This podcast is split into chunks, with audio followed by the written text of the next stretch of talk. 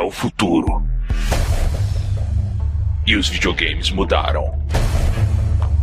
Aqueles que antes controlavam, agora são os controlados. Mas como sabemos, as pessoas certas no lugar errado fazem toda a diferença do mundo. Serão eles capazes de nos salvar do monstro da jogabilidade? Apresentando André Campos, Pelo poder da raiz digital. Ronaldo Guguni, Pelos santos poderes sagrados da ciência. Marcelo Guaxinim, Pelo poder de todos os vacinos.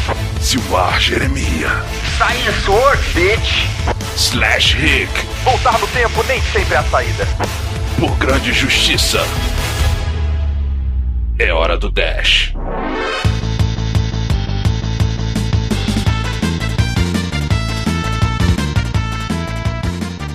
Isso aí, sejam bem-vindos. Está começando mais um Dash? Ou seria, seria um SciCast? Caraca, velho, sincronizado, Junto. deu fusão. Isso não foi planejado, galera. Que loucura, né, André? Vamos fazer um, um- uma suruba podcastal, como o Léo costuma falar, né? Ai, Olha Jesus. Do melhor tipo. Do melhor tipo. É, e, uma suruba completa só fica, só fica completa se tiver um anão, né? Que isso, É, é por isso que me convidaram. dito. Não Que besuntado, né? Meu anão, gente, não falem mal dele. De qualquer forma, esse episódio vai ser publicado nos dois portais, né? Vai ser publicado Exato. no Jogabilidade, vai ser publicado no SciCast, o mesmo episódio. Vamos tentar misturar as identidades dos dois programas, né? Uma ideia sensacional do SciCast, né? Que tá fazendo isso com é, vários podcasts, inclusive, recomendamos. Isso, é, são os nossos especiais de férias. Olha aí. Isso aí, eu acho que só assim mesmo pra sair um dash aqui nesse, nessa bodega, né? Depois pode passar no Twitter e agradecer o Saquest, tá, gente? Exato, exato. A gente desincruou o Dash 52 por causa disso. Você está ouvindo o Dash, o podcast sobre ciência mais divertido da internet bra... Não, pera. Science World Beach.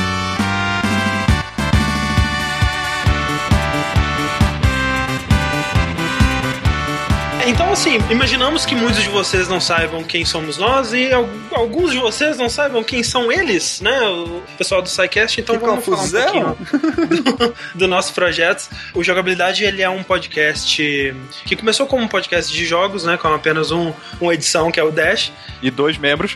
e dois membros, eu e o Rick. E à medida que nós fomos nos tornando incapazes de manter esse podcast, outros tantos outros foram surgindo, como o Vértice, que hoje é o nosso mais regular, e também outros podcasts spin-offs, um de anime, que é o Jack, e um de- sobre filmes de terror, que é o 3 da Madrugada, né? Mas Exato. nosso foco ainda é nos jogos. O, o Dash é um podcast sobre temas variados, né? A gente, a gente escolhe um tema específico para cada edição e, e discute ele bem a fundo, é, daquele jeito, né? Podcastal que se conhece por aí. Meio que um mini documentário em áudio. E Uhum. o Vértice já é mais é, aberto, a gente fala sobre os jogos que a gente jogou é, nas últimas semanas e as notícias, esse tipo de coisa. Exato. E caso você queira é, navegar, é, ouvir os nossos podcasts passados e entender mais de cada um deles, você pode entrar lá no jogabilidade.de, que é o nosso site. É fantástico esse endereço. aí. Isso é genial. o, o vértice é ao vivo, correto? Exato, aconteceu ao vivo no nosso canal do Twitch, a cada, é, né, quinzenalmente nos domingos. Vocês ainda fazem o durabilidade, não? Durabilidade, ah, a gente tem um canal do YouTube também, né? Que onde a gente tem postado gameplays. Acho que todo mundo no mundo tá fazendo gameplays, então a gente pensou, vamos fazer também, né? Por que não? Tá todo mundo tentando ganhar dinheiro com isso, né? Por que Exato. não, né? Tem que atirar pra todos os lados, quem sabe uma hora a gente acerta em algum lugar. Nintendo não curtiu isso. É Não, verdade. pô, o melhor durabilidade de todos o, o universo é o do Pokémon. Foi o Olha primeiro do Rick. Eu Olha assisti aí. todos. O Pokémon é verdade. Foi muito Foi bom. muito bom. Obrigado. E o que vocês me dizem do SciCast? Olha, o que será que é o SciCast? Isso aí é uma pergunta que tem, que tem sido recorrente. O SciCast é um jeito de colocar diversão na ciência e Olha aí. levar cultura pra, Isso. esses, esse povo de, de meu Deus que tá espalhado aí pela internet. Isso aí. É, a ideia do, do SciCast era, na verdade, falar de ciência de uma Cultura. forma um pouco. É, de uma forma mais coloquial, uma forma mais direta pro público. De levar a ciência pra- pra todo mundo. de uma forma que até sua avó vai entender. Não, mentira, isso aí não, cara, não, não. Fala tipo, é, tipo a tia que a tia que não é formada em física nuclear, mas é formada em matemática, vai conseguir entender. Isso. Olha aí que beleza. Então vocês estão me dizendo que vocês são o mundo de Bigman dos podcasts. Ou antes fosse. Apesar de ser um grande inspirador, a gente não pode se comparar a ele porque ele tem um trabalho muito Pode feito, sim, mas pode sim. Pode sim. Não, então, em vez de um rato gordo, tem um guaxinim gordo, certo? Então, pro pessoal da jogabilidade que tá ouvindo, né? É, é isso que a gente tenta fazer por lá. A, a gente tenta simplificar e exemplificar as teorias científicas e assuntos em voga que estão aparecendo, né? Sobre a ciência de uma maneira em geral. Sem ser chato. É Sem ser chato, colocar o assunto de uma maneira que seja divertida, que, que a pessoa vá aprender aquele conteúdo, vá assimilar aquele conhecimento, mas que também seja divertido e que ela saia dali dando risada e o tradicional modo podcast de ser, né? Em que Aham. as coisas, em, em que a gente eh, acabou durante um ano de podcast, a gente fez um ano agora em novembro passado, a gente criou várias mitologias e coisas e as pessoas começam a escutar o SciCast, eh, eh, começam a se inteirar das mitologias, das histórias que a gente conta e tudo, porque fazer podcast é colocar um pouco do que você é no trabalho que você está fazendo, né? E as pessoas acabam gostando desse, dessa proximidade que elas têm com os podcasters e os assuntos que vão sendo abordados também. É, acabando de ouvir esse aqui, vai lá no, no site do SciCast, procura um com o Caio Corraine, que a gente fez sobre Game Engine. Aquele foi sensacional. Sim, aquele foi bem divertido. Corraine praticamente é um contratado do Magin, pra quem não sabe. Tá Desempregado, se bobear. Tem lá um, um podcast que a gente fala de games. Então escuta esse pra entender também mais um pouco o SciCast e depois escuta o resto, né? Tem muito assunto lá e alguma coisa vai acabar despertando interesse. Ah, com certeza. Até porque a nossa tentativa é fazer com que a ciência chegue a todo mundo de forma divertida, porque a ciência tem que ser divertida. É isso aí. Porque a ciência tem que ser divertida, né? Aí, se isso não é um slogan, tem que ser agora. Tem que virar agora. Esse, esse é o slogan do SciCast.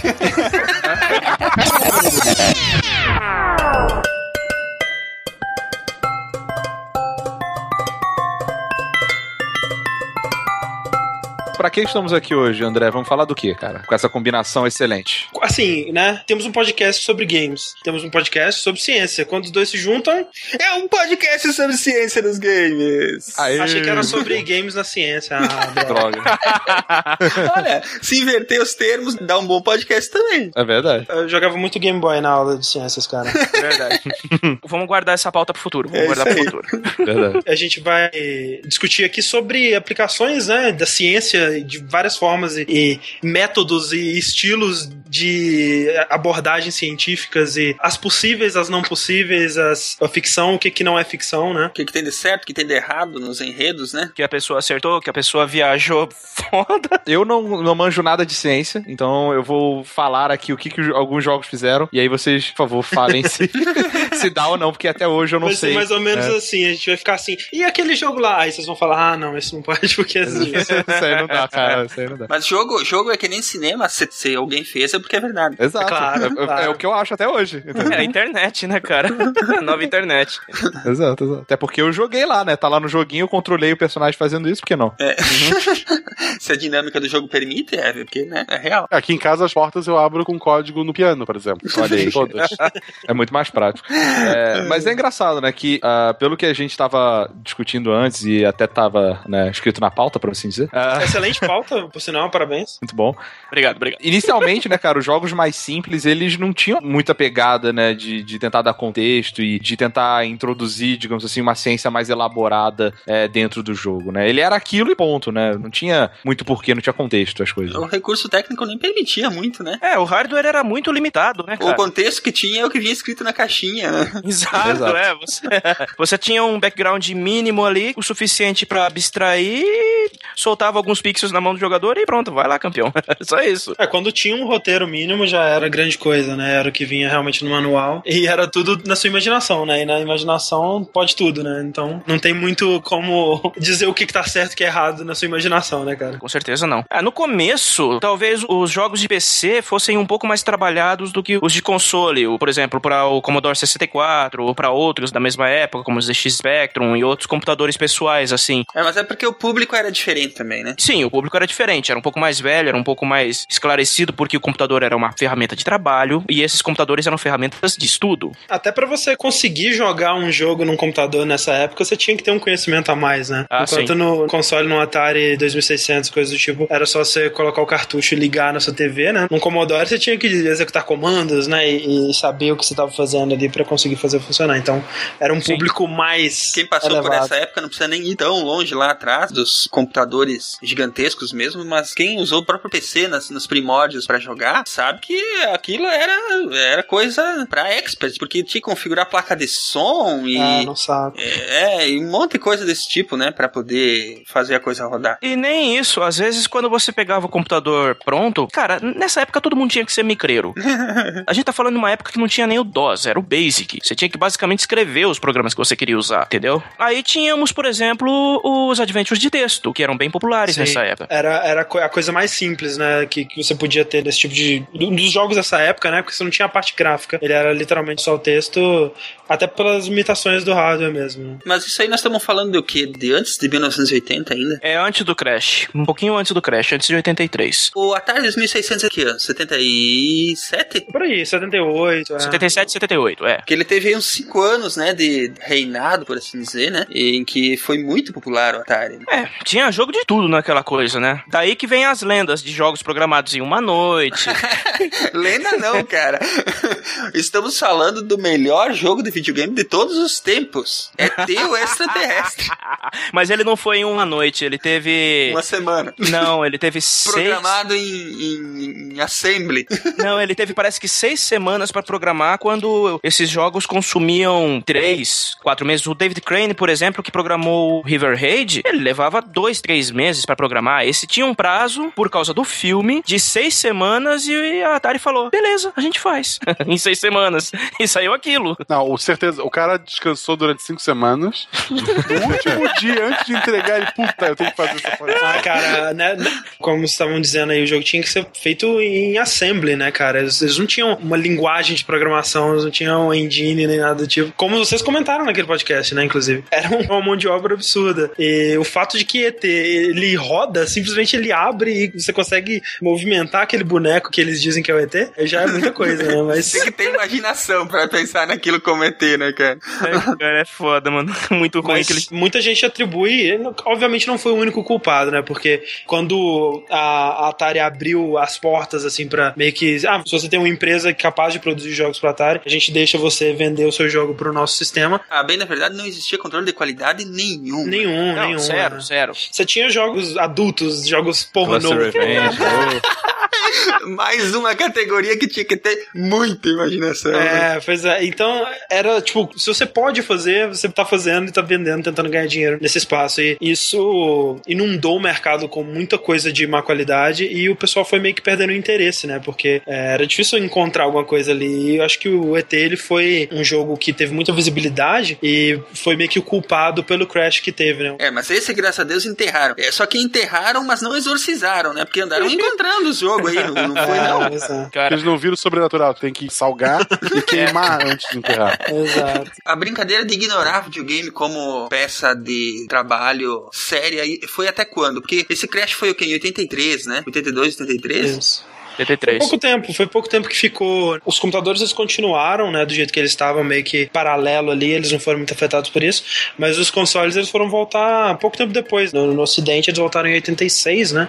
Com o Nintendinho, né? O Nintendo Entertainment System. Foram bem uns três anos só. É, pois aí. é. E a Nintendo correu muito atrás, cara. A gente tem é, histórias aí do pessoal que trouxe a Nintendo para os Estados Unidos, né? O pessoal da Nintendo of America. Aliás, eu já vou recomendar. É um livro que tá fora de catálogo, me deu muito trabalho pra conseguir. É um livro do David Sheff, chama Os Mestres do Jogo. Excelente. Pra quem não leu ainda, é difícil de encontrar, Ah, não, mas é, é fácil achar a versão em e-book dele. mas em português? Em português, Ah, né? legal. Eu- inclusive, quando o Hiroshi Yamauchi morreu, né? Que foi o presidente da Nintendo por quase 50 anos aí, a gente fez um dash sobre ele e a gente contou várias histórias. Esse livro é tipo um livro realmente fascinante. Sim, muito bom, muito bom livro. Tem o volume 2 também que eu não li. Não sei se vocês chegaram a ler. Porque esse aqui vai até mais ou menos o lançamento do Super Nintendo, né? Esse livro, Os Mestres do Jogo. E, se não me engano, tem o volume 2 que conta do Super Nintendo pra frente. Ah, tá, não li esse.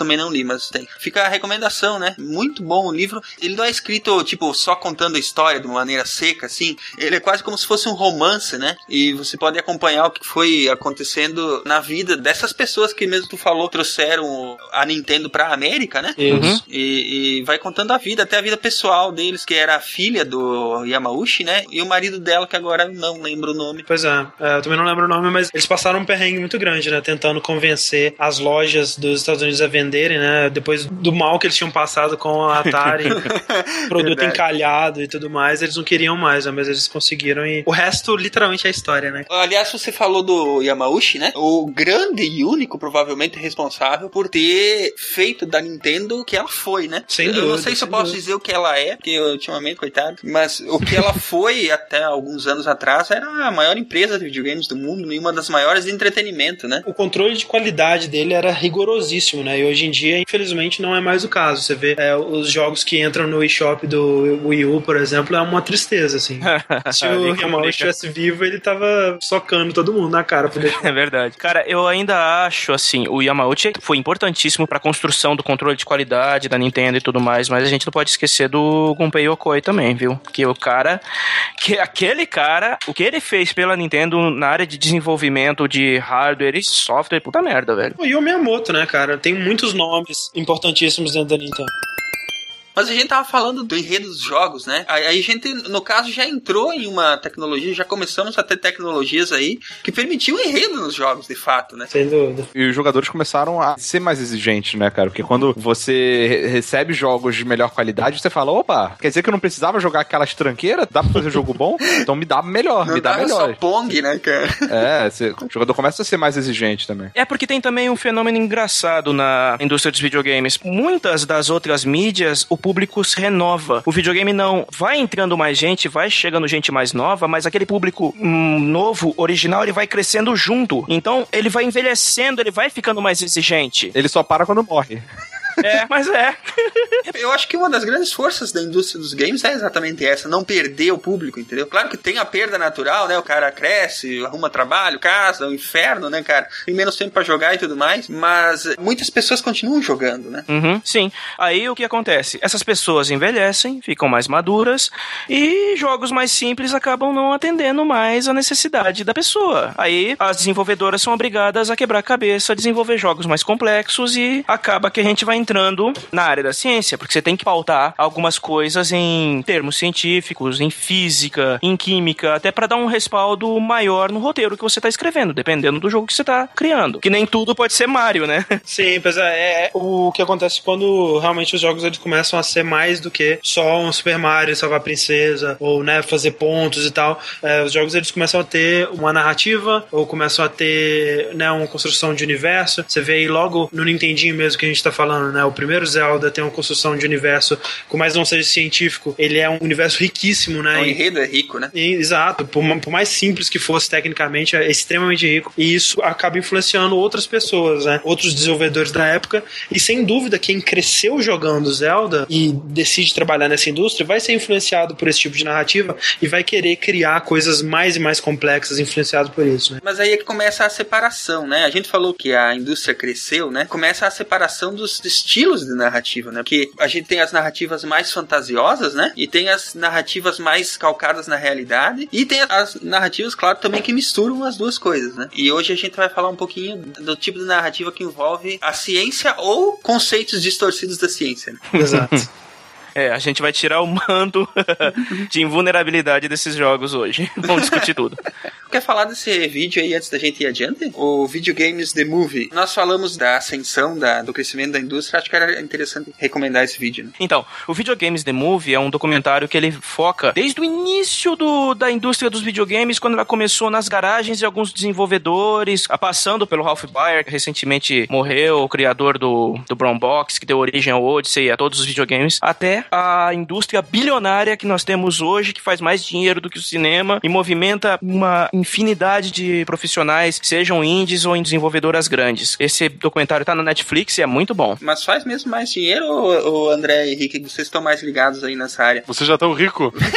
Calma, ai, não dando dinheiro aqui. Vocês sabem das cifras envolvidas, assim, pra, em termos de comparação pra, pra indústria? O negócio é que é um hobby, né? Vamos dizer assim, é mais caro também do que o normal. E ele tem um público que é mais fiel, né? Como a gente disse, o público de videogames ele acaba jogando pela vida inteira. Então, assim, acaba sendo lucrativo, acaba arrecadando mais dinheiro no, quando você pega os números, né? Líquidos, assim. Mas não é uma indústria que tá, nossa, navegando nas ondas do sucesso. E quem quiser ser milionário vai fazer videogame. Pelo contrário, né? A gente tá passando, inclusive, por uma fase bem difícil de transição, né? De, dos tipos de jogos que dão Tem certo. falado muito dos indies, né? Porque o custo de produção é baixo e tal. Mas quando a gente fala assim, só porque eu realmente eu tô pedindo porque eu realmente não tenho noção. Se você fala, por exemplo, de um filme, um blockbuster absurdo, assim, tipo o Vingadores, que fez um bilhão de dólares. Vamos pegar, vai, me ajudem aí, GTA V. GTA V. Sim. Sim, Quanto é que esse cara faz? O GTA V ele, ele fez um bilhão, não foi? em pouco tempo. É, não, em, tipo, uma, Ele em uma semana, do assim. cinema, né? não era isso que eles falavam? Ele, é, foi um bilhão em uma semana, ele se pagou em menos de 24 horas e o investimento dele foi de 200 milhões.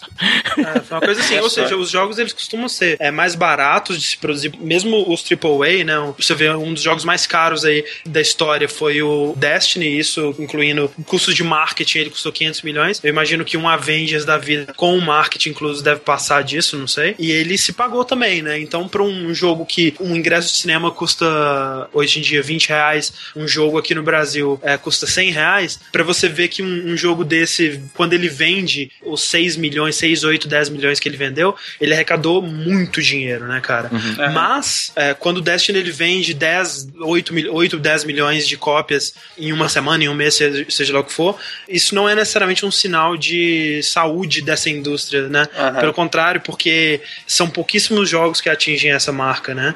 É, Você tem um, dois jogos por ano no, no máximo que, que atingem uma marca assim, enquanto a, a indústria do cinema talvez ela não atinja tanto dinheiro em um jogo só, mas ela é mais dividido, né? O lucro dela é mais espalhado, mais saudável, assim. Mas é no nível assim, porque o cinema também tem isso, né? Quando um Tem. estúdio investe grana pra caralho num, num filme e o filme vai mal, quebra o estúdio. Sem dúvida, é, acontece direto. Mas eu Tem acho que é mais também. comum no videogame. Por Ah, exemplo, o filme, sim. depois eu enfio ele pro mundo inteiro, assistir, vendo, sei lá, DVD. É, tem outras formas, né? De... Jogo não, ou tu vendeu ou não. Apesar de que hoje tu tem caderno do Assassin's Creed, livro. É, e- tem, tem as, as ofertas do Steam aí, né? As promoções e tal, mas ainda assim, né? E, e o cenário dos jogos independentes também não é a salvação também, porque tem gente aí, né, que larga tudo na vida pra desenvolver um jogo independente e, e se e ferra bonito. Tem umas histórias meio, meio, meio, meio fodas, né? Sim, sim. Teve aquele cara que fez um joguinho bem macabro, assim, que era, que era tipo os pesadelos dele. Que... Sim, sim, Neverend Night, coitado. É, esse, esse, esse joguinho aí mesmo. Eu achei a história do cara bem interessante. É, bem triste.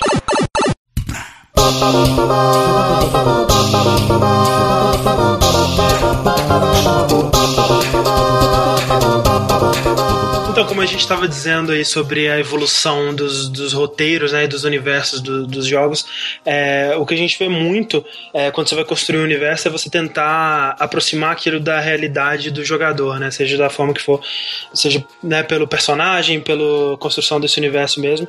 E o que muitos jogos fazem, trazer é, conceitos científicos, coisas que são é, calcadas no mundo real para aquele universo, por mais que talvez aquele universo é, seja fantasioso ou né, futurístico, seja lá o que for, ele tenta trazer alguma coisa que vem do mundo real para trazer um pouco de realidade, né? Eu acho que a graça da coisa é exatamente pegar o conceito científico ou, ou coisas do cotidiano que funcionam na vida cotidiana da pessoa, na vida que a pessoa vive, né? Aham. E, e distorcer aquele conceito, e torcer Exato. aquele conceito até ele ele ficar de uma forma que possa ser extraído um roteiro interessante. Ah, porque você já pensou? A pessoa está na cozinha e ele pega o seu é, sua faca e corta o presunto. Mas é uma um faca de sanduíche. luz. Mas é, uma, Yeah. é entendeu? É, isso aí.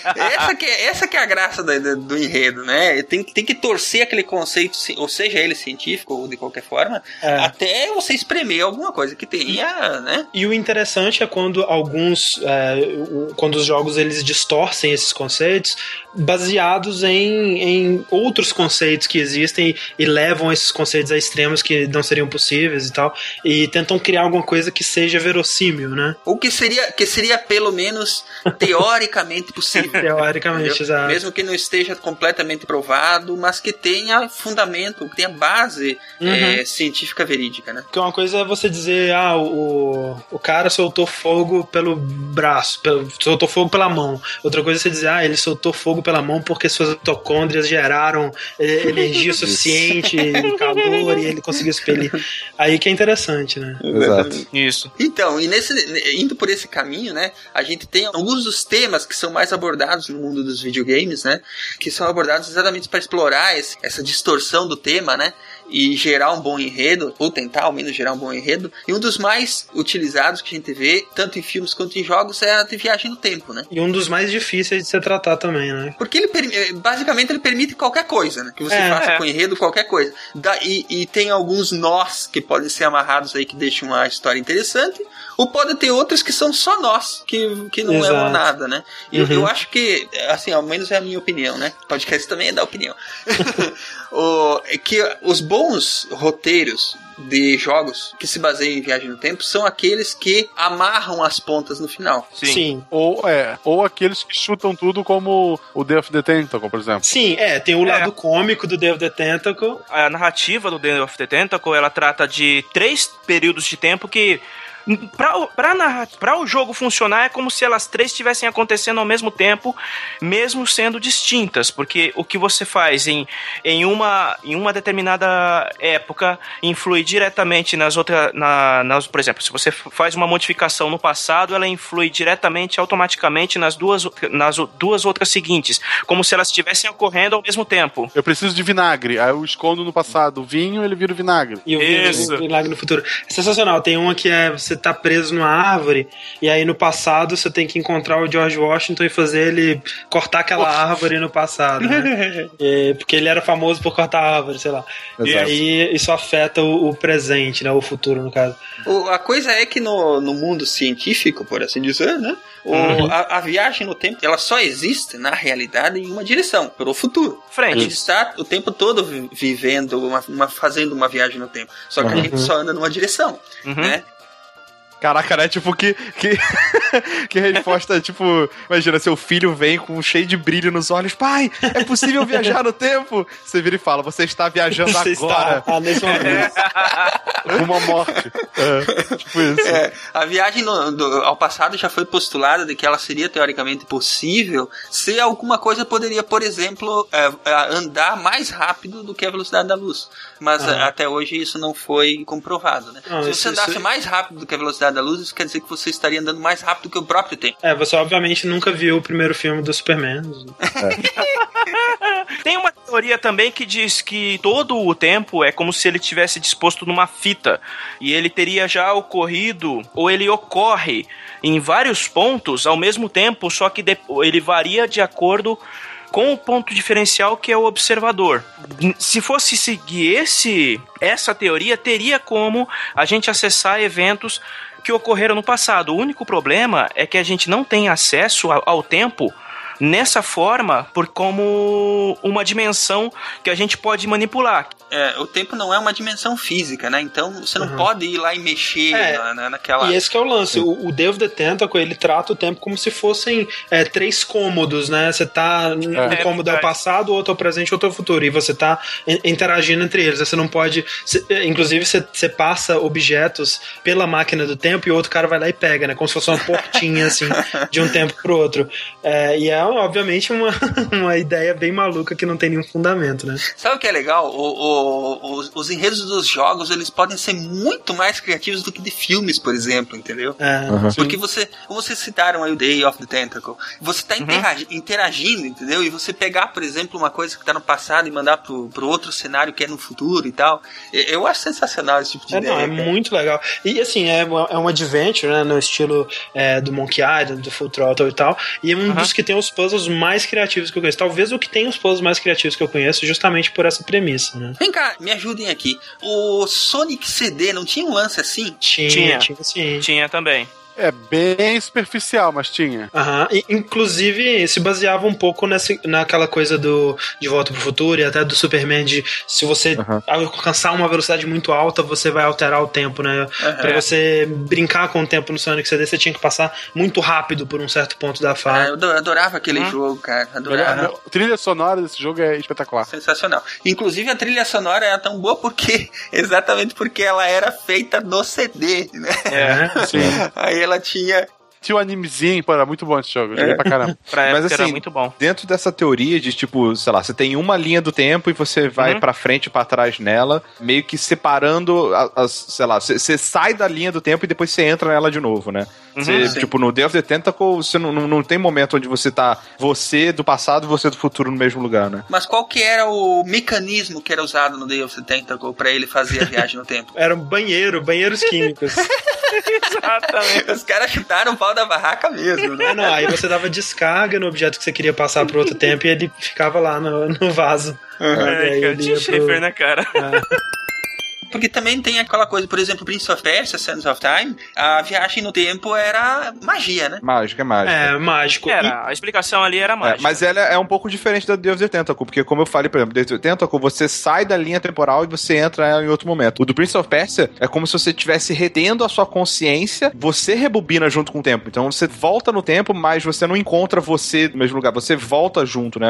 É, é um rewind mesmo, né? Você tá se mexendo meio que fisicamente também, né, pela linha tempo. É, é que nem o Braid, o Braid também é assim. É, você tá indo pra frente e pra trás, mas você tá ainda na mesma linha do tempo. Você faz correções imediatas na linha do tempo. Tirando o final, né? Que o final é recurso de roteiro, mas na jogabilidade você faz modificações pontuais ou pra resolver puzzles ou evitar morrer. Exato. E é bom o pessoal ficar ligado porque tudo indica que vai sair uma versão remasterizada, né? Do Day of the Tentacle. Pra PC e pra videogames da Sony. Sim, foi anunciado. Já anunciaram. E é. tem algum jogo que vocês lembrem que a viagem no tempo é proporcionada por mecanismos mais assim ligados à ciência, por exemplo, uma máquina ou Chrono Trigger era assim. Aham. Qual que era o esquema do, do Chrono Trigger? É uma máquina voadora chamada Epoch, né? Assim, né? É aquela coisa que tem a tecnologia, mas é uma tecnologia mágica, né? No começo, a Luca, que é uma das personagens, ela tá. Ela é uma grande inventora lá, ela tá fazendo uma máquina tipo o da mosca, né? Que é pra transportar coisas no espaço. e aí acontece algo tipo da mosca, né? Que um objeto é pego ali no meio, no caso é um pendante. Medalhão. É. que você vai descobrir depois que tem propriedades mágicas. E aí a presença desse pendante faz com que se abra um portal do tempo e todo mundo vai pro passado e tal. E depois eles aprendem a controlar isso adquirindo uma máquina de outra época, que é a Epoch, que é uma nave que viaja, né, por várias O épocas. enredo de Chrono Trigger é sensacional, né, cara? E o que, que vai falar com o time que você reuniu pra fazer esse jogo? Sim. É, sensacional. Só batendo palmas. Isso. Mas ele, em questão de viagem no tempo, é bem confuso, né? Ele pisa sim. muito naqueles paradoxos e contradições, coisas que não seriam possíveis e tal, né? É, no comecinho ele até brinca com aquele negócio do paradoxo do avô, que os eventos fazem com que a Marley deixe de existir, depois você tem que voltar pra corrigir pra ela voltar a existir. É, mas é aquela coisa, né? Tipo, ela deixa de existir, mas você só sabe que você tem que voltar pra ajudar ela porque você lembra dela. Então, se ela deixou de existir, É, você não é deveria absurdo. lembrar dela mais, né? Então tem esse- todos esses problemas. Pra quem não conhece, o paradoxo do avô é aquele clássico: se tu volta no tempo e mata teu avô, tu não nasceu. Se tu não nasceu, tu não pode voltar no tempo. Se tu não voltou no tempo, teu avô não morreu. Se ele não Exato. morreu, tu voltou no tempo. É. E fica esse ciclo infinito. Então, por favor, sério, se alguém inventar a máquina do tempo, deixa teu avô em paz.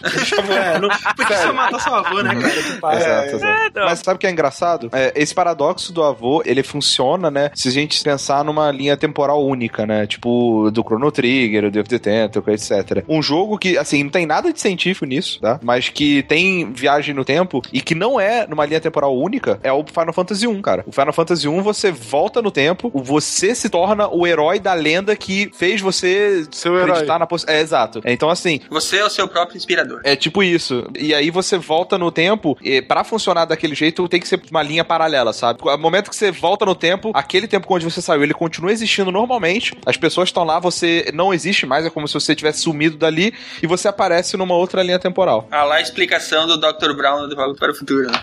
É a mesma coisa que usaram tanto no De Volta pro Futuro quanto usaram no Chrono Trigger, que é a teoria da dos muitos mundos. Cada ação, Uhum. cada acontecimento, cada coisinha que você faz, ele cria universos paralelos infinitos. E que existiriam universos infinitos para cada microação que você faria diferente em cada um deles. né? Tem alguns episódios da Jornada nas Estrelas da Nova Geração que trabalham com isso, porque, por exemplo, só do ato de você levantar da cama do lado direito ou do lado esquerdo, você criou dois universos diferentes. Tudo que acontece vai acontecer em um universo específico, né? Que a gente acaba indo é, de viagem no tempo pra dimensões paralelas, né? Porque é exatamente essa que é a premissa do BioShock Infinite, né? Todas as ações que você toma, todas as decisões que você toma vão criar um universo diferente onde essas ações estão acontecendo, né? Os Lutece, né? Que são é, dois cientistas que você encontra ao longo do jogo, eles têm a- aquela frase famosa que é o morre, morreu, vai morrer, né? Que quer dizer que está tudo acontecendo o tempo todo, né? Todas as possibilidades vão acontecer, já aconteceram e estão acontecendo. E é essa pegada do multiverso. Lembrando né? que dizer, um baita de um spoiler, mas você não jogou também, paciência. É. Afinal, você não tá escutando só o jogabilidade, você tá escutando o SciCast também. E lá no SciCast, meu amigo, spoiler! Aqui a gente tem tradição de spoiler, até porque o Silmar não se controla. Mas é assim, os próprios Ludesse, eles são duas versões de dimensões paralelas da mesma pessoa. Eles não são irmãos. Exato, ele só tem um cromossomo diferente em um universo e no outro, né? Exato. No universo, o Lutece nasceu homem, no outro nasceu mulher. Ô, Ronaldo, aproveite disso, o que, que é que a ciência fala sobre as dimensões paralelas ou o multiverso? É, no- bom, no caso. Aqui é que as coisas começam a ficar nebulosas. É um tema recorrente, digamos assim, é uma pesquisa um tanto recente, só que algumas observações do telescópio Kepler do universo observável já encontraram evidências de que, de fato, pelo menos no início da existência do nosso universo, ao menos quatro outros esbarraram com o nosso. Então, é uma teoria nova, mas os cientistas já estão trabalhando realmente com a existência de múltiplos universos, que o nosso universo não é único, não. Porque a gente tem o limite do universo observável é como se fosse uma fronteira, a gente não consegue ver além. Então, se tem alguma coisa fora dele, é possível que tenha outros universos também. Mas é outro universo, não outra dimensão. Não, é um outro universo. Só pra complementar isso aí, é que eu não vou poder, né, contribuir muito com essa parte, mas eu tava vendo um vídeo do Neil deGrasse Tyson, não sei se ele é bem falado dentro, é assim, né? Então tá. Imagina. Mas é, ele tava falando que, tipo assim, né? Primeiro a gente acreditava que era só um planeta, né? Nossa, nós somos especiais e tal. Aí depois nós acreditávamos que é só uma estrela, né? E depois viu que não é porra nenhuma. E que era só uma galáxia, depois viu que não era porra nenhuma. Então por que, que a gente vai acreditar que é só um universo também, né? Exato. É, Apesar de, como o Ronaldo falou, a gente não ter ferramental tecnológico, matemático, no caso, para determinar se existem mesmo outros universos e qual a relação do nosso universo com esses outros universos. Na verdade, sabe qual é a limitação,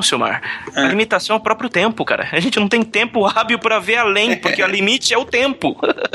A luz não foi longe ainda. sabe? Exato. Quem gosta do tema pode voltar lá no SciCast número 43, que é sobre as forças elementares da física que regem o universo. A gente fala sobre isso. Lá, sim, tem pessoas que entendem de- desse tipo de coisa falando. E aí eles têm uma aula sensacional lá, pra quem, pra quem quiser se aprofundar nisso. Mas assim, até agora, desses jogos que a gente comentou, eu acho que o único que se atreve a ser um pouco mais científico e dar mais contexto mesmo é o Bioshock Infinite, né? Os outros, eles usam, a gente falou de Braid, Tentacle, a gente falou de Prince um of Persia, de Chrono Trigger, é, e tudo esse, tipo, são conceitos científicos, né, que eram muito explorados por ficção científica, mas que não foram explorados no jogo. Sim, o Bioshock ele tenta dar uma explicação, não só pra parte dos universos paralelos e tal, mas até quando você vai explicar por que, que a cidade de Colômbia flutua, né? Eles têm uma explicação que tá dentro da física quântica, né? Que é sobre uma partícula que foi descoberta que a partícula ela não cai, né? Essa que é a ideia. É uma partícula que tá sempre voltando no tempo para o momento em que ela não caía, alguma coisa assim, sabe? Explica como é que é o respawn, dá aquela ideia de que provavelmente cada vez que tu morre é uma pessoa de uma realidade diferente, né? Isso, É. pois é, tem isso. Cada também. vez que você morre no jogo, não é que você dá respawn. Os Lutece vão buscar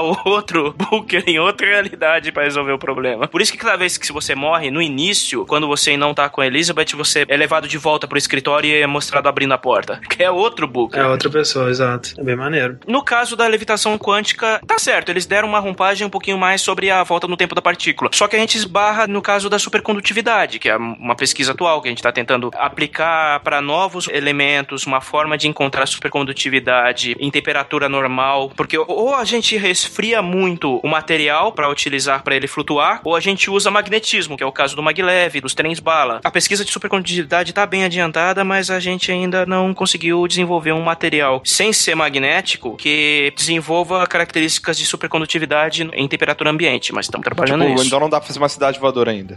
ainda. Não, ainda não. Ainda não. A temperatura tem que estar muito, muito baixa para o alimento manifestar características de supercondutividade. Falta muito turno no Civilization pra acabar essa tecnologia aí, ou...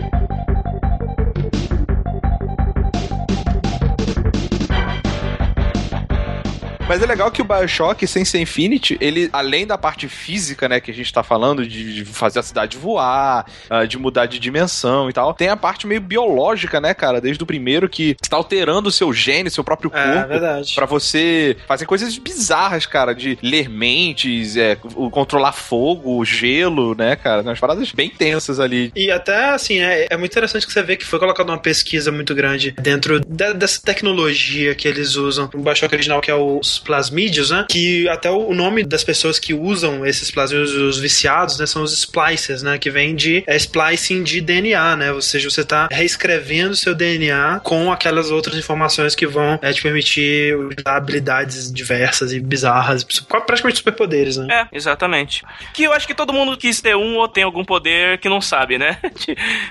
Sempre. Os meus favoritos são os superpoderes que são inúteis. Por exemplo, ficar invisível quando ninguém está olhando. Esse é, é um superpoder excelente Excelente. que eu tenho. É. Ah, muito bom, cara. É isso aí. Só que, tipo assim, é, uma coisa é a pessoa desenvolver superpoderes é, tipo X-Men via mutação genética, ou a pessoa ganhou poder por algum meio, algum acidente, radiação, caiu um relâmpago no laboratório dele, esse tipo de coisa. Ou a gente pode também tratar como superpoderes habilidades extraordinárias, ou pro campo da mediunidade, ou pro campo, digamos assim, quando a gente fala sobre manipulação de energia. Falando de poderes mentais, que muita gente diz que tem por aí, telepatias, telecinese, a gente já viu em alguns games também. Os ouvintes do SciCast já devem estar com sangue quente, porque agora nós vamos falar sobre pseudociências, não sobre ciências. É, então, a gente entra na área do James Rand, né? O caçador de paranormais, que até hoje ninguém conseguiu convencer ele a pagar o um milhão que ele oferece por algum médium real, né? Porque ele desmascara todo mundo. Mas é assim, por exemplo, telepatia. A gente já viu isso em vários games, vários personagens, ou games que tratam única e exclusivamente disso. O Psychonauts, por exemplo, tinha o, o personagem principal, não só ele, como tinha diversas outras pessoas que demonstravam ou poderes mentais ou alguma psicopatia mental. É, no caso, é até interessante a premissa, né, do Psychonauts, que é um acampamento para crianças com poderes mentais, né, com algum tipo de poder mental para elas poderem se habituar a usar aquilo, aprender a utilizar, né. É, o, o Haas, ele tem telecinese, tem tudo, né, telepatia, tem todos os, É, o, os tipos pacote, de o poderes. pacote básico de poderes mentais, é. É, ele é um Xavier, basicamente. Sim. Mas também pra ele não, não tem explicação científica, né? Ali é, é a explicação do mundo lá que no mundo que o Tim Schafer maluco lá criou é uma coisa que existe, né? Seria uma coisa meio X-Men, né, uma mutação que aconteceu que deu esse poder a ele. Exato. Um cara que tem é, poderes mentais e que eu não lembro, talvez o André possa me lembrar aqui, é, e talvez tenha alguma base científica, é o Psychomantis do Metal Gear, cara. Olha, pode crer, pode crer, é verdade. E esse tinha poderes de verdade. Ele leu os jogos que eu tinha no meu memory card. Ah, Deus meus também. Um milhão de dólares. É, pois é, e é aquela coisa, né, do Metal Gear de misturar. O Metal Gear é um jogo que mistura muito bem ciência com o fantástico, né? Nessa parte ele dá superpoderes pra todos os seus personagens, assim, né, baseado naquela ciência mágica, né? Que quando é, você diz, ah, nesse jogo o cara lê a mente porque ele é mágico, né? Ele tem magia. No Metal Gear é porque ele tem nanomachines, né? Nanomáquinas implantadas no seu corpo que, que dão poderes pra ele. E no caso do Psychomantis é bem isso. Nanomáquinas que se transformam numa antena, né, cara? É, pois é. é bem por aí. Mas tem essa também, que o Metal Gear ele tenta explicar pela ciência, mas é a ciência da conveniência, né, Exato. cara? É, tudo- É isso porque nanomachines. É, tudo que você quiser explicar, o porquê que esse cara é um vampiro? Ah, porque nanomachines, né? Ele tem nanomachines que fazem ele não envelhecer É, ou melhor, Kojima. e querer beber sangue. É isso que as nanomachines É. fazem. Pronto, acabou. É, Porque nanomachines se eu é vou um criar uma tecnologia artificial, ela vai fazer você querer beber sangue. Óbvio. Naturalmente. Na verdade, o processo foi o seguinte: eles estavam criando a tecnologia, falou, pô, o cara ele vai ficar mega ágil, né? Ele vai ficar imortal, vai ter dentes grandes, né? Putz, vamos fazer ele beber sangue também, só pra ficar o combo aqui, Tá né? no pacote, né? pacote completo, vamos, né, bota cara? aí, bota aí. Não, Mas não precisa, senhor. O cara tinha Não, não, lido bota, bota, bota. recentemente o Drácula do Bram Stoker e ele falou: Ah, legal, vampiro. Isso aí.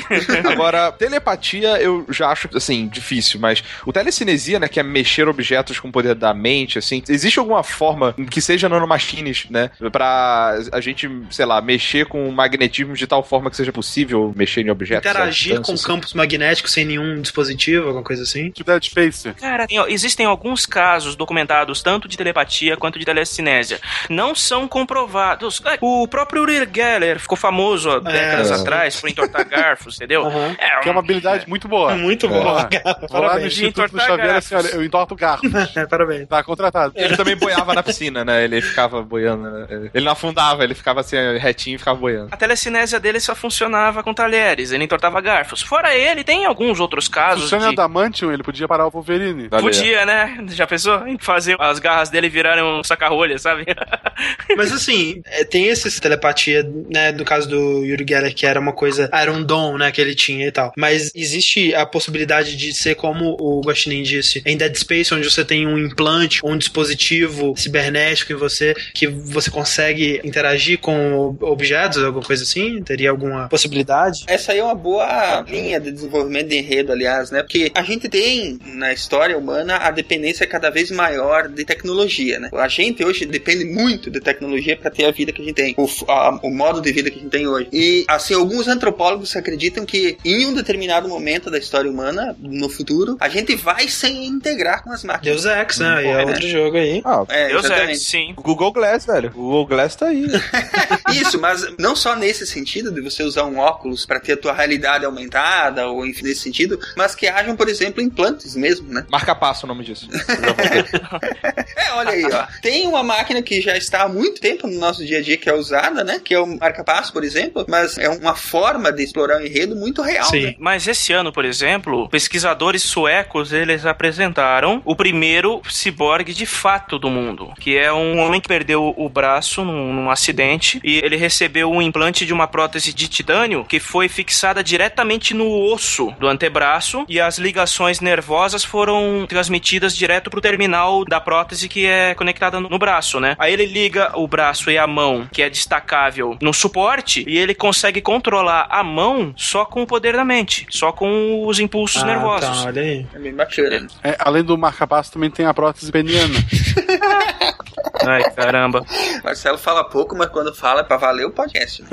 Assim, não é, né? Porra. Deixa eu ver aqui. Aqui. É que assim, nessa parte de da mente interagindo com equipamentos, né, eletrônicos e tal, você tem o Remember Me, né, que tem a personagem Neeling. Eu, eu acho que o jogo ele não entra muito em explicar, pelo menos eu, eu não terminei o jogo, mas na parte que eu joguei, eu não sei se ele entra muito em explicar como que funciona, mas ela interage com a mente de outras pessoas e ela tem um controle sobre isso, né, Memórias. sobre memórias, é, através de um equipamento é, tecnológico que ela possui, né, dentro dela algum chip, alguma, alguma coisa instalada no cérebro dela, né? No futuro desse game, a memória das pessoas virou moeda. Então o que acontece? As pessoas trocam memórias umas entre as outras. E algumas pessoas consomem demais memórias dos outros e ela passa a ser uma droga. Então tem pessoas que ficaram tipo zumbis de memórias. O conceito desse jogo Muito legal. Ele não vendeu muito, mas o conceito desse jogo é muito legal. O que acontece? Em teoria, a gente poderia sim chegar num ponto em que a gente pode desenvolver equipamentos que permitam controle de armas ou de outros dispositivos com a mente, ou como no caso do Remember Me, a gente poder acessar memórias, rebobinar, avançar, alterar as coisas ao bel prazer. O único problema é que a gente não sabe como que o cérebro funciona 100%. Ah, o cérebro humano é uma bagunça. Da forma como ele evoluiu, ele é literalmente uma gambiarra evolutiva. A gente não sabe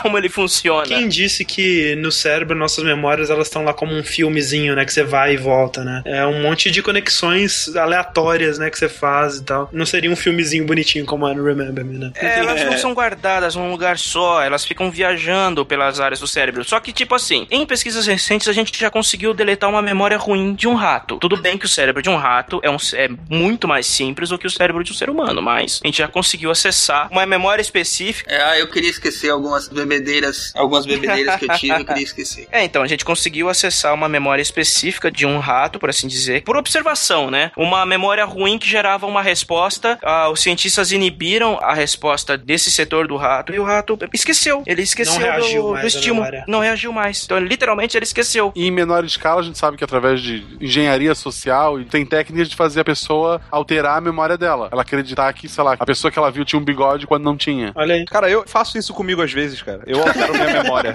É, ela era bonita, ela era bonita, ela era Sim, bonita. sim. Faz assim. Ou, ou então, cara, pra você contar uma mentira bem contada, você tem que acreditar nela. velho. É, Então, cara, você- às você- vezes tem isso. Você se convence de que aquilo é verdade. É, é aquela Você história, esquece. né? Eu nunca dormi do lado de ninguém feia, mas eu já acordei do lado de vários. Cara, quer um exemplo simples? Ah, Essa é velha, mas- foi o que aconteceu com praticamente muitos brasileiros na época. O caso do Pedro Bial na queda no muro de Berlim. Muita gente jurava de pé junto que ele tava lá quando o muro caiu. Ele não tava. Ele cobriu antes dele cair e voltou lá depois. Quem tava na noite que o muro foi derrubado era outro repórter, não era o Pedro Bial. E todo mundo achava que era ele, não era. Uma loucura coletiva aí. Foi um um caso de memória coletiva errada, entendeu? que coisa. É que a gente aprendeu que se tem paredão, tinha o Bial, não era isso? E os aliens? Também é outro enredo bastante explorado, né? Não, eu acho que Alien é legal. O primeiro foi ET, Ah, pff, foi enterrado. O último Não, foi Alien, desenterrou. também Alien. deveria ser enterrado.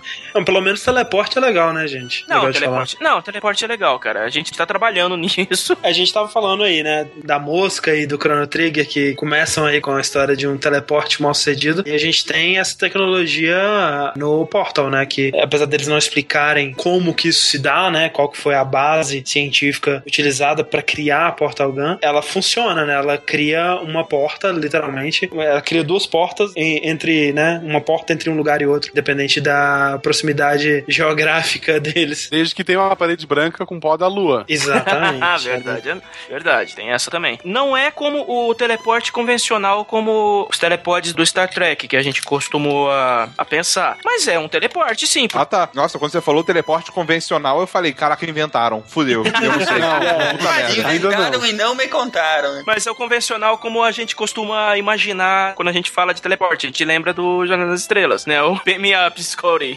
É, ou o teleporte mágico, tipo do Goku, assim, onde ele imagina pra onde ele quer ir, ele vai, né? No caso da Portal Gun, é uma coisa mais, assim, né, que você consegue imaginar melhor, né? Porque como é que você vai... É, é muito mais difícil, pelo menos pra mim, imaginar que um conjunto de matéria foi tirado de um lugar e colocado em outro. Essas moléculas, elas foram desfeitas e remontadas, né? Uma operação muito mais complexa, digamos, do que você ver fisicamente o objeto passando de um lugar pro outro através de uma porta que une esses dois lugares, né? É mais fácil te desintegrar de um lado e criar um clone do outro do que simplesmente te transferir. É, que é o que acontece, por exemplo, no The Swapper, né? Que é um jogo até pare- muito parecido com o Portal, só que 2D, onde ao invés de ter uma arma de portais, você tem uma arma que te clona, né? E aí, assim como no Portal você com um botão atira o portal azul, com o outro você atira o portal laranja, no The Swapper com um botão você se clona e com outro você transfere a sua consciência. Então, você, a sua alma, digamos, ela tá na sua consciência. E não interessa em qual conjunto de moléculas você tá, né, fisicamente, desde que sua consciência esteja naquele corpo. Você vai continuar existindo através daquilo. Então serve como um teleporte também, né? É, o problema do teleporte para fins práticos é exatamente isso. O teleporte, como a gente conhece, como a física permite que a gente faça, é destruir a matéria e reconstruir ela do outro lado. Não, não é, não tem outra. Você não vai transportar você inteiro exatamente igual de um ponto a outro do universo, não. E se uma viagem de ônibus já dá problema pra caramba, imagina uma viagem Sim. de teleporte. Pois é. O que pode acontecer? Não, mas o problema é, quando a gente tá falando de destruir matéria e reconstruir, a gente tá falando de matar uma pessoa e reconstruir ela do outro lado. Exato. Não é a mesma pessoa, você vai copiar a pessoa. Cara, as minhas moléculas de, de manhã não são as mesmas de agora, né? Cara, nenhuma molécula sua no seu corpo não é mais a mesma quando você nasceu, por exemplo. Elas é. vão se renovando conforme você vai crescendo. E aí vai aquela discussão, né? Será que existe alguma coisa? Será que existe alma, né? E tal.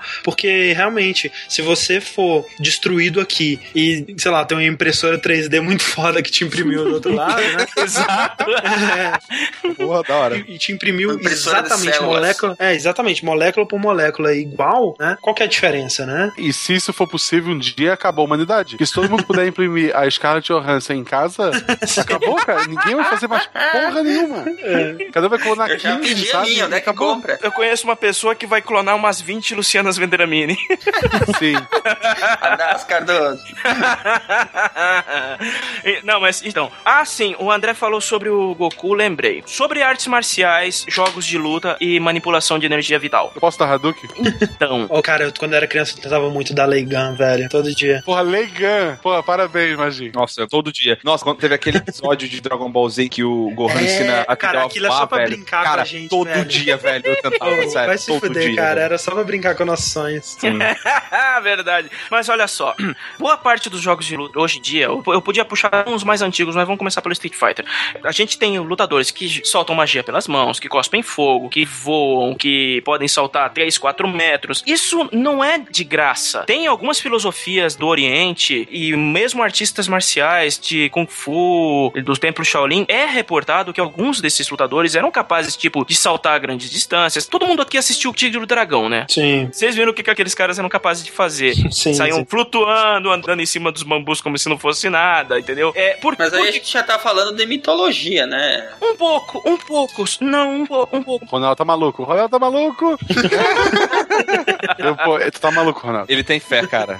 A fé é aqueles conversas, né? O que eu acho que tem são caras que, através de concentração, ou, ou seja lá o que for, eles meio que diminuem a dor, de repente, que estão Mind sentindo. over matter, Rick. É, tipo isso, sabe? Não acho que isso é controle de energia nem nada. Acho que isso é tipo foco mesmo, não sei. Treinamento. É, É. treinamento. É, treinamento, é. Isso não é especulação. Existe o controle do corpo pela mente, né? Isso não é Sim. especulação. E, só que, óbvio, varia muito de pessoa para pessoa. Então, isso não é especulação e não é nenhum pouco não científico. Isso existe mesmo, né? Mas a gente tá falando de superpoderes aí, né? É, a gente ia acabar pendendo pra isso mesmo. Existem. Superpoderes, existem pessoas com superpoderes que são superpoderes de verdade. Ouvido absoluto, por exemplo, é uma mutação que é um superpoder que existe. Memória fotográfica. Memória fotográfica, tem outras coisas. Pessoas que têm poder de cicatrização muito alto, que corta, por exemplo, faz um corte que uma outra pessoa normal demoraria três semanas pra curar, a pessoa em três dias tá com, com a ferida fechada, entendeu? É, ou, ou o cara que simplesmente não sente dor nenhuma, que às vezes também não é só um poder, é uma maldição, né? É, O cara pisa no caco de vidro, sangra até a morte e não É. sabe por quê. É É. a pessoa que não sua, a pessoa que. É tudo mutação, né? É tudo coisas. Caraca, velho, eu queria ter muito esse poder. Se bem que não, né?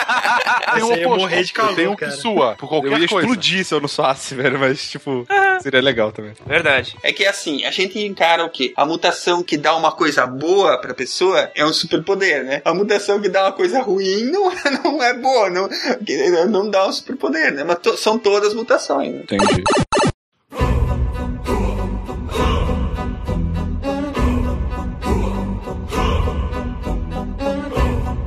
É, uma outra vertente que é muito comum, assim, antigamente, quando a gente começou falando do Alien, do jogo do ET lá, ele, pô, já era um tema de alienígena, né? Mas ultimamente, nessas últimas gerações, o tema de ficção científica e de conquista do espaço e de uma maneira mais detalhada, né, passou a ser mais vigente aí nos jogos, né? E pra mim, assim, quando eu falo de conquista espacial e alienígenas de maneira científica, primeiro jogo que vem na minha cabeça é Mass Effect. Não, não tem outro que eu penso antes dele, não. Sim, o universo que a BioWare criou do Mass Effect é muito coeso, é muito incrível, entendeu? Mesmo que tenha algumas coisinhas ali que você fala. "Ah", É, Mas- é a distorção pra chegar naquele ponto que as É, coisas exatamente. funcionam, né? Isso. Voltando ao anterior, eu queria o superpoder do Shepard, que é o tempo infinito pra responder as coisas. Pô, cara, já pensou? Tipo, e aí, vamos fazer coisa A ou B? Fica em silêncio aí, e espera para. tipo, dois dias Sete pra decidir que. Mas assim, E a pessoa fica lá te olhando. O que é legal do Mass Mass Effect é que eles criaram meio que uma bíblia, né, pro universo do Mass Effect. Mas qual que é o, o enredo básico do Mass Effect? Pois é, é o seguinte, tipo, o que é interessante é que, tipo, eles não se satisfizeram só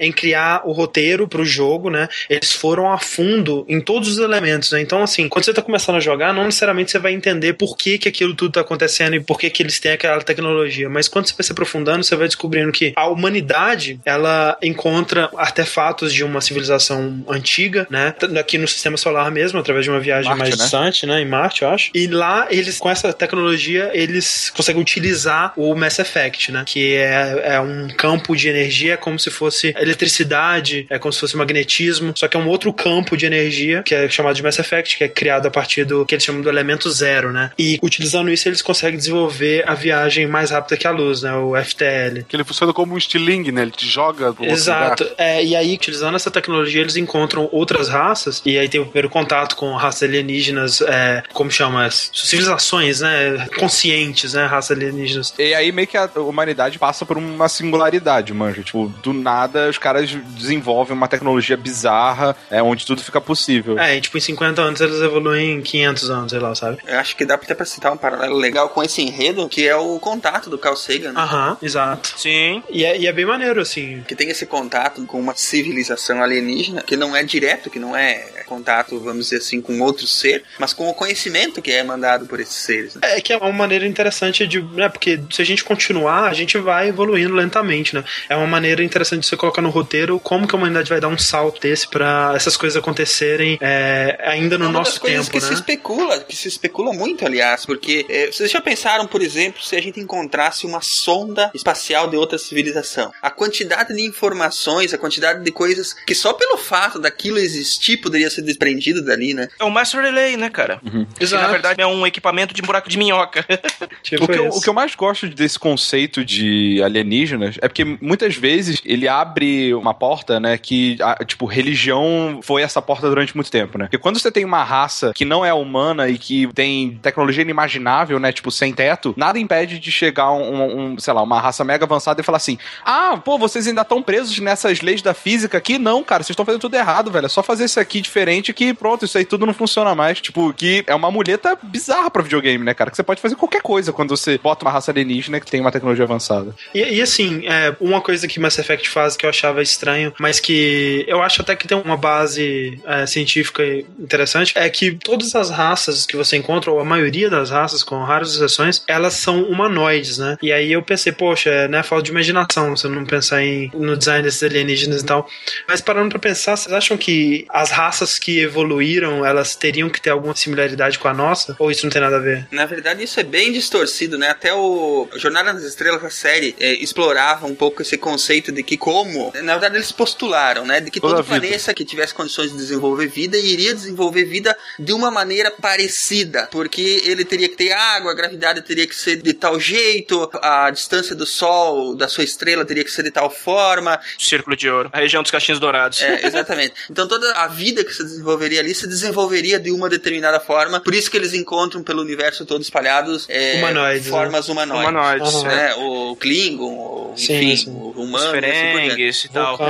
É, e só que isso vai completamente contra qualquer coisa Ah, é, que as evidências mostram, né? Na própria Terra, entendeu? Nós temos seres inteligentes, tá? Porque, claro, a forma de vida inteligente dominante é o ser humano. Mas nós temos seres inteligentes e muito inteligentes, que são golfinhos, por exemplo. Já é comprovadamente, foram feitos muitos estudos, eles são muito inteligentes, que não tem nada a ver com a forma humanoide. Mas que não deram o salto que a gente deu, né? Exato, eles não são uma civilização capaz de construir. Na verdade, eles são, né? Eles só estão olhando ali, esperando dar merda para agradecer os peixes e sair fora. Exato, É, exatamente. né? Quando, é, Tem, tem um episódio do Simpsons que mostra isso. Não, mas se tu parar pra pensar, por exemplo, na teoria do Darwin, foi analisar os animais. É, até eu tava conversando com o Atila outro dia. Tu não tem ah, predadores que tenham cascos nos pés. Porque a evolução fez com que tu precisa ser silencioso, então tu não vai ter casco. Tu vai ter casco naquela raça de herbívoro que tem que fugir em vez de lutar. Porque daí ele consegue correr por mais tempo ao invés de ser silencioso. Tu não tem chifre em carnívoro. que O cara já tem dente afiado pra tá matando a presa. Já um- uma criatura que só come planta, ela precisa de coisas pra se defender. Senão os próprios cascos, mas o chifre, alguma coisa. Tu vê então que tem animais específicos, não tem evoluções malucas, tirando o ornitorrinco. Desculpa, Magin.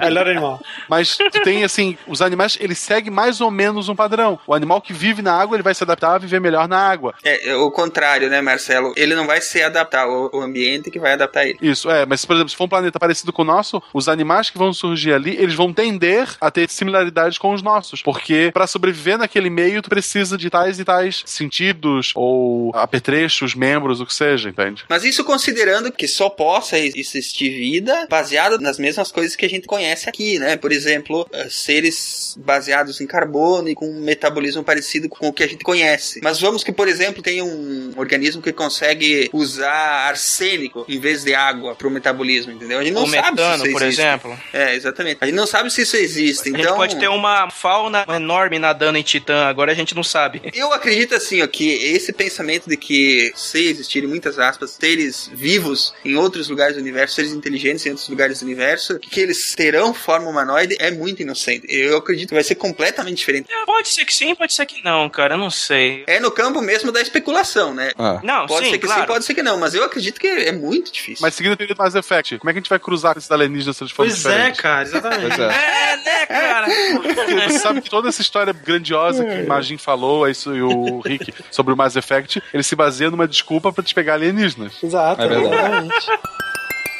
Mas falando sério, tipo, no próprio Mass Effect tem raças que o oxigênio é tóxico pra elas. É, ou então raças que vieram de um planeta onde a gravidade, sei lá, 10 vezes maior do que a Terra, e elas são quadrúpedes com pernas, tipo, mega grossas, sabe? Gigantescas, assim. Ou os Hanar, né? Que são tipo umas água-viva bizarra. Então, assim, tem um pouco disso. Até, digamos assim, a parte fantasiosa tem uma lógica científica por trás, dentro da história do Mass Effect, entende? Tipo, eles têm essa preocupação de dar um significado pra coisa. E isso eu acho muito maneiro, sabe? É muito melhor do que simplesmente falar, esse alienígena, ele é esquisito assim porque eu achei engraçado na hora do Foi conceito, o que a sabe? gente falou lá no começo, né? Você tem que ter o conceito, distorcer ele pra dar graça pro conceito, né? E- porque senão não rola um enredo. E eu não joguei Mass Effect, mas eu vou chutar aqui porque é um elemento que tem em todos os bons enredos, né? Quanto mais você consegue se identificar ou identificar conceitos que você conhece em um enredo, mais você vai se interagir e achar aquilo Sem bacana. dúvida, é, não, é, o Mass Effect, ele tem a história dos Quarians, é, espelha de uma maneira muito interessante os, os povos árabes, né, e o, o que eles passaram aí através das décadas, né, então é, tem muito da nossa história em Mass Effect, sim. Assim, Mass Effect é um ótimo exemplo, eh, digamos, exceção da regra, mas a maioria dos jogos, né, cara, eles usam aliens, na verdade, como antagonistas, né? Eles não são... Sempre, né? É monstro pra matar. Que é o mais próximo da realidade que existe.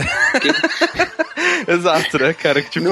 É que assim, ó, cara, até tem um livro chamado Armas, Germes e Aço, em que logo na introdução o Jared Diamond fala o seguinte: toda vez que teve um, um, um explorador chegando em algum lugar para ser explorado ou colonizado, a população que tava ali se deu mal, entendeu? Sim. Um europeu Sim, vindo pra América, africano subindo pra, pra Europa, europeu indo pra Ásia, o povo nativo sempre se deu mal. Não tem muito porque a gente acreditar que quando chegar outra raça na Terra, vamos imaginar, né, que, que não sejamos nós que vamos pra outro planeta. Se, se alguém entrar em contato com a gente, cara, por que que alguém sairia do seu próprio mundo, entendeu? Se não for pra buscar recurso. Ah, e, e eu imagino que a humanidade, é, se, se eles não atacarem primeiro, a gente ataca, entendeu? Porque a humanidade também não... Exatamente. É ataque preventivo, cara. Exato. Eu sou. Não, mas eu sou a favor. A gente consegue mandar sonda pra outros planetas distantes. Manda uma bomba atômica pra cada planeta do sistema solar. Sim. Tu já faz ataques preventivos. Sim. Exato. Cara, ma- mandar uma bomba atômica pro planeta é mais fácil do que mandar sonda, né, velho? Tipo, manda assim, eu quero que bata não lá, ó. Precisa de nada, cara. É só fazer o cálculo, não precisa de tripulação, não precisa porra nenhuma, velho. Manda Não bomba precisa nem mirar pronto. muito. Fico mandando disquinho de ouro com, com gente pelada. Manda bomba, cara. Pois é. O- Mas assim, isso é engraçado, né? Porque se a gente parar pra pensar, a gente só consegue imaginar a reação de outros seres pela ótica humana, né, cara? É, o ser também tem humano é um filho da puta. Toda vez que ele vai pra outro lugar, ele fodeu a pessoa de lá mesmo, né, cara? Mas, tipo, uma outra raça, não necessariamente é assim, né? Ainda mais se for uma raça evoluída, né, cara? É verdade. Ah, mas se for muito evoluída, tu não explica pra formiga porque tá pisando nela. Ah, sim, né? Mas você se preocupa com os pandas, né, velho? Porque eles não transam e aí, né, você vai, não, vamos fazer esses caras transar aí pra que a gente quer panda, velho. Eu, eu acredito mais no meio termo, que foi até proposto pelo Sagan, que diz o seguinte: é, a gente tem uma civilização aqui e que deu- da nossa forma primitiva, entre, entre aspas, eu não acredito que a gente seja tão primitivo assim, Uhum. a gente mostra pro exterior que a gente tem uma civilização, entendeu? Porque vamos imaginar um- um- uma civilização ali- alienígena olhando pra Terra. E- Eles vão ver aqui sinais de civilização. A gente gera a nossa própria luz, entendeu? A gente. Dentre tantas outras coisas que podem ser observadas ao longe. A gente faz podcast. Exato.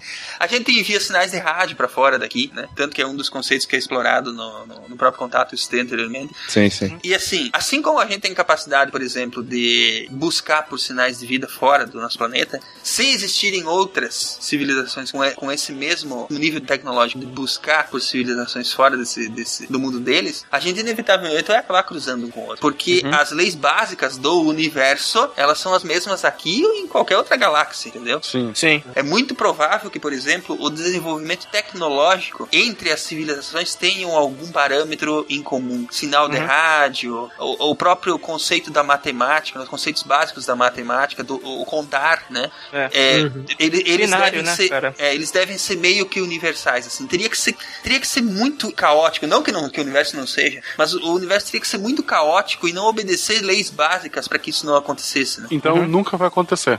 Porque a tecnologia de criar clones da Scarlett Johansson, ela vem antes da exploração espacial. Na lista de Então, prioridades. ele- é, eles já criaram seus clones e pararam de pesquisar. Mas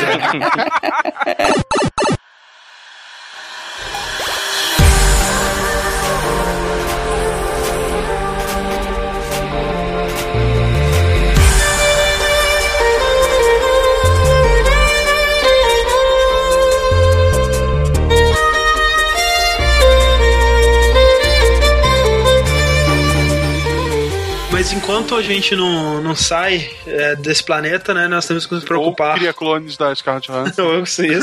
Aí a gente tem que nos preocupar com ele porque estamos sob constante ameaça de uma guerra termonuclear. Vai acontecer a qualquer momento, eu sinto. E seria o, o fim da nossa civilização, Se, né? se você tivesse falando isso nos anos 80, a gente ia ficar assustado, cara.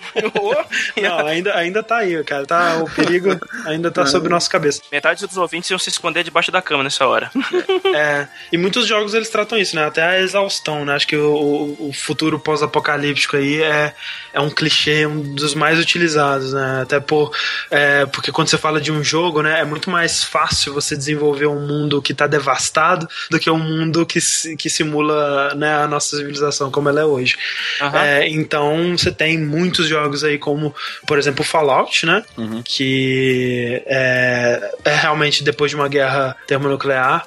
É, que destrói, né? Destrói o- o- os Estados Unidos e, e você vê ao longo dos jogos você vê é, o ponto de vista de algumas cidades, especial, especialmente Washington, né? Acho que a- o, o 3 se passa em Washington. Eu não sei quanto ao 1 e o 2, mas o, depois você tem o outro que é em Las Vegas e tal. Mas é, você vê que o, o mundo inteiro, os Estados Unidos, pelo menos inteiro, tá bem devastado, né? E é um- uma situação. Sabe uma coisa que eu acho engraçado em Fallout? Ah, Tipo, eu, eu não sei se eu tô achando errado, mas Ah. se o mundo passasse por uma guerra nuclear mesmo, que devastasse o mundo todo, né? É. É, os sobreviventes, eles teriam uma tecnologia pior do que a gente teve, a gente tem antes da guerra, não? depende de quando aconteceu, né? Quer dizer, Exatamente. Tipo, a gente pode presumir que antes da guerra nuclear eles já tinham acesso àquelas tecnologias, né? Ela não foi desenvolvida na, naquele período de escassez. no caso do Fallout, ele acontece uns 50 anos no futuro, né? É, então, a- quer dizer, a guerra acontece 50 anos no futuro e depois disso tem mais tantos anos depois da guerra, né? Então, você tem uma tecnologia, né? Você- Por isso você tem armas laser e, e é uma tecnologia mais avançada, apesar de que ela tem uma aparência meio retrô, né? Exato. Eu acho assim que a, que a tecnologia. Se, se houvesse mesmo, por exemplo, a gente soltasse um monte de bomba aí e, e- e a civilização fosse para as cucuias. A- As bombas não vão, não vão fazer mi- milagrosamente as armas pararem de funcionar, entendeu? Nem a TV não vai parar de funcionar, nada é, Não, vai parar de depende, funcionar. pode parar de transmitir. Ah, não, mas é, é sobrevivendo gente, por exemplo, sobrevivendo um cara que tenha conhecimento de transmissão de onda de ondas de rádio, né? Ele vai Uhum. criar uma rádio pirata ali, como é o caso que acontece. Não é uma rádio pirata porque não tem rádio oficial, É, né? É uma Ele cria uma, uma rádio É a rádio oficial agora. é, que é o que acontece no Fallout, por exemplo. É, mas tem umas coisas que, que eu acho interessante no Fallout. Primeiro, mutações, né? Você começa a ver é, em um curto espaço de tempo é, mutações em animais, por exemplo. Você tem a- aquelas vacas de duas cabeças, né? Que são. Até recebe um, um nome específico que eu não lembro agora, mas que acaba se tornando o gado desse mundo, né? Parece que é o animal que conseguiu sobreviver, né? É o mamífero que conseguiu sobreviver e se adaptou, talvez. Você acha que isso é possível? Aconteceria algo desse tipo em tão pouco tempo? Eu, eu não vejo a, pra que duas cabeças servem, né, nesse caso. Mas se houvessem mutações, aquelas que se adaptassem melhor ao mundo iam gerar descendentes e continuar, e aquelas que só iriam atrapalhar, como ter duas cabeças, seriam extintas. Isso que tu citou, por exemplo, ele é um enredo baseado na teoria da evolução. E só que o que acontece? Eles pegaram esse, esse conceito e torceram até espremer dele uma história que ficasse Até porque o Fallout, ele é voltado muito mais pro humor, né? Ele não é, É, verdade, sério né? e Exato, como vou viver neste mundo pós-apocalíptico com uma vaca de duas cabeças. Sim, É, o negócio dele é fazer a pessoa rir mesmo em cima da tragédia dos outros. exato. E, e as mutações lá, muitas delas meio que pareceram influenciadas por radiação, né, cara? Da, de explosões e tal. Então, É, na vida real, a radiação dá câncer e tu morre, desculpa. Tu morre, né? É, Exato. não, ninguém vai virar o Hulk ou, uma vaca, ou vão ganhar vacas de duas cabeças, cara.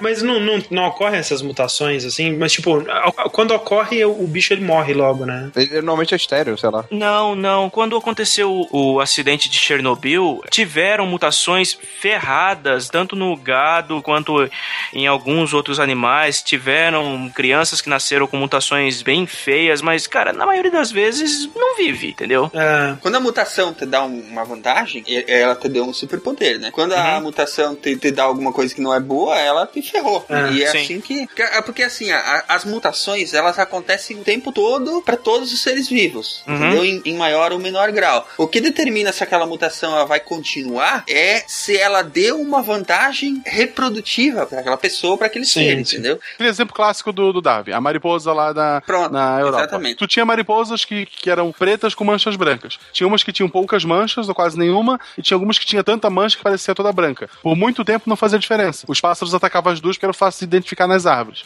Começou a Revolução Industrial, fuligem, tudo começou a ficar mais escuro. Chegou um ponto que estava tão escuro que o pássaro ele enxergava muito mais a mariposa que tinha mais manchas brancas e aquela que era quase toda preta, ele não enxergava. Ele não- ela era menos devorada. Então, a que tinha muita mancha branca começou a morrer muito cedo, teve pouco descendentes ou quase nenhum. Aquela que era mais escura começou a ter mais descendentes, a espalhar aquele gene dela de ser mais escura. De repente, a mariposa com manchas brancas desapareceu e aquela que era melhor evolutivamente a escura, ela se multiplicou e continuou. Exatamente. exato. Esse que é o mecanismo da evolução, né? Ela, o gene passa pra frente quando ele dá uma vantagem evolutiva, entre aspas, que na verdade é uma, é uma vantagem reprodutiva, né? Sim, a gente teve uma mutação evolutiva que foi vantajosa para o ser humano alguns milhares de anos atrás. A tolerância à lactose, por exemplo. Exatamente. Hum. Que nem todo ser humano tem, né?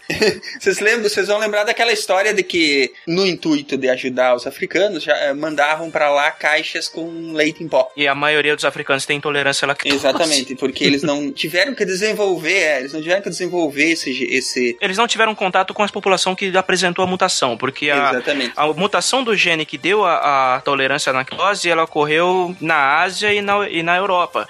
E as populações se, se espalharam por lá. Então ficou Ásia, Europa, quer dizer, uma parte da Ásia, a Europa e a América. A África ficou isolada. Exatamente. É. E aí mandaram leite em pó lá e mataram todo mundo de, de desidratação.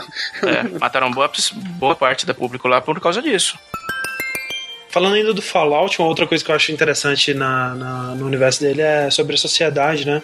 Como que a sociedade se refez, né? E uma das coisas que eles fazem é- é sobre o, o dinheiro, né? Que as moedas, a, a moeda ela passa a ser tampinha de garrafa, o que é uma coisa muito engraçada também, mas é, meio que né, torna aí um, um objeto que não parou de ser fabricado, então ele é finito, e por ser finito ele se torna raro, e a coletar esse objeto envolve você desbravar ruínas da civilização antiga, então ele acaba adquirindo um valor, né? E acaba, quando esse, esse valor passa a ser adotado por todo mundo, o dinheiro é- é- acontece, né? O que nada mais é do que um, um, um monte de gente acreditando que aquilo vale alguma coisa, realmente. É isso aí mesmo. É verdade. Muito bom. Podemos ir adiante? Continua... Na verdade, vamos continuar nos futuros distópicos, apocalípticos, né? Mas causados por doenças. E eu tô louco pra falar de Last of Us. Oh, sim, sim. Ah, tava. Nesse caso já é uma outra linha de jogos, né? De enredos em que o fim, entre aspas, da raça humana, ou o apocalipse da raça humana, é causado por algum tipo de doença, ou, ou causado por fungo, ou por vírus, ou qualquer coisa assim. né? Ocorre de uma forma natural, por assim dizer, né? Não, não por intervenção humana. É, ou eh, talvez até o contrário, né? Sempre causado por alguma merda que o ser humano tentou fazer. É, é né? verdade, né? O ser humano que talvez tenha mexido onde não devia e achou esse fungo aí. É, no caso, no, no game era uma, é uma variação do, do Cordyceps, né? Que é aquele fungo zumbi Da que formiga, ataca né? que- formigas é. e outros insetos. Só pra esclarecer, então, fala pra nós, Ronaldo, como é que é esse, esse fungo aí que é baseado na história do Last of Us? É, o Cordyceps ele funciona assim. Ele infecta principalmente formigas e, e alguns insetos. Mas é o preferido do. De, a variante que todo mundo conhece é o que ataca as formigas. Ele, ele se aloja no cérebro e ele começa a, a mandar algumas instruções químicas, é claro, para a formiga e ela começa a se comportar de forma estranha.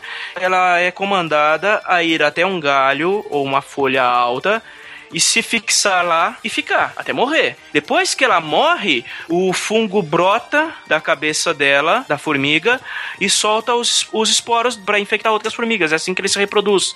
Ele É, usa a formiga como um hospedeiro para poder se reproduzir e força ela a se comportar como ele quer. A ideia de ficar no lugar alto é que quanto mais alto, mais longe o esporo vai, mais formigas ela vai poder contaminar pra fazer o mesmo. Exatamente. É, agora o, o, o enredo do The Last of Us é sensacional, né? Além do jogo ser extremamente bem feito, né? A história dele é muito envolvente, porque eu acho que exatamente porque apela para as relações humanas, né? Que, que, que são muito fortes nesse jogo aí. Ah, sim. O, é, o, a situação da humanidade em si é pano de fundo. O forte é o relacionamento do Joel com a Ellie, principalmente, que, né? que vai se desenvolvendo, né? Ao longo do, do jogo. Uhum. E em muitas partes mostra que o ser humano é um, é um grande filho da puta também. Sim, sim, o pior Sim, vilão do, do- Os piores vilões do jogo são outros humanos, não são os infectados. É porque o infectado ele tá agindo por um instinto. É, o infectado é, é tipo. É uma força da natureza, digamos assim, né? E, É, ele- é- enquanto o humano, ele é filho da puta mesmo. Exatamente. Aliás, as partes mais difíceis do jogo são as que você enfrenta as hordas de gente, né? Em vez do, dos Sem monstros. É. Eu risco dizer que é um dos melhores dessa, do encerramento da sétima geração, cara. É legal que ele explora um outro conceito também, que é o da resistência, né? Que, que ali na história, isso é spoiler ferrado, né? Quem não jogou vai querer me matar. Mas tudo bem.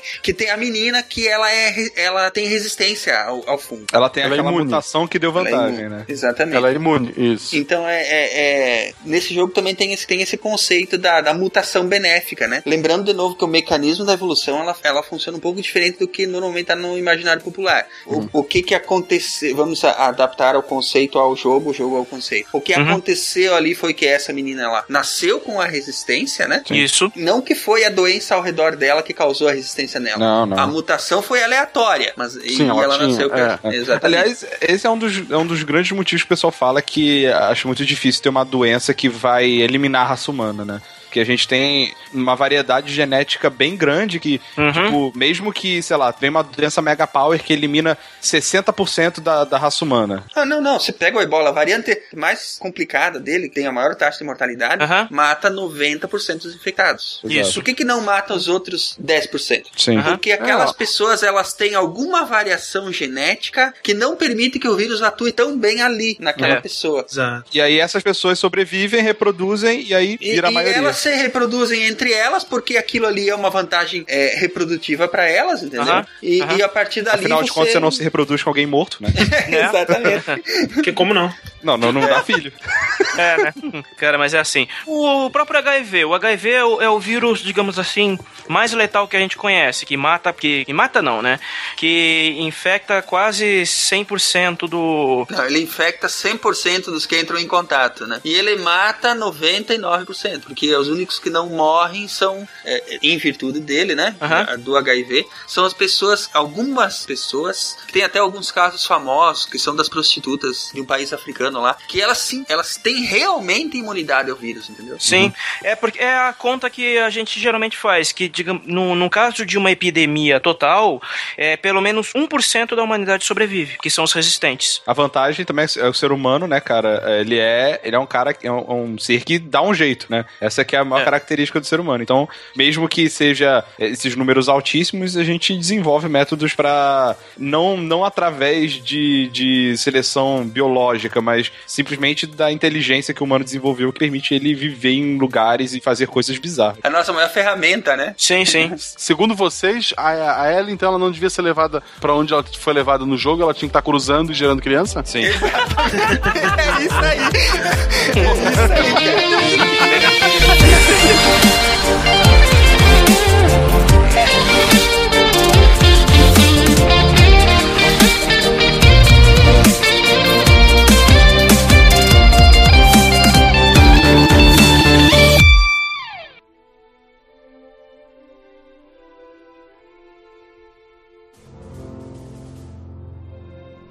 Se a ciência não for divertida, então alguma coisa é errada. Tem que ser divertida. A coisa mais divertida que tem é a ciência.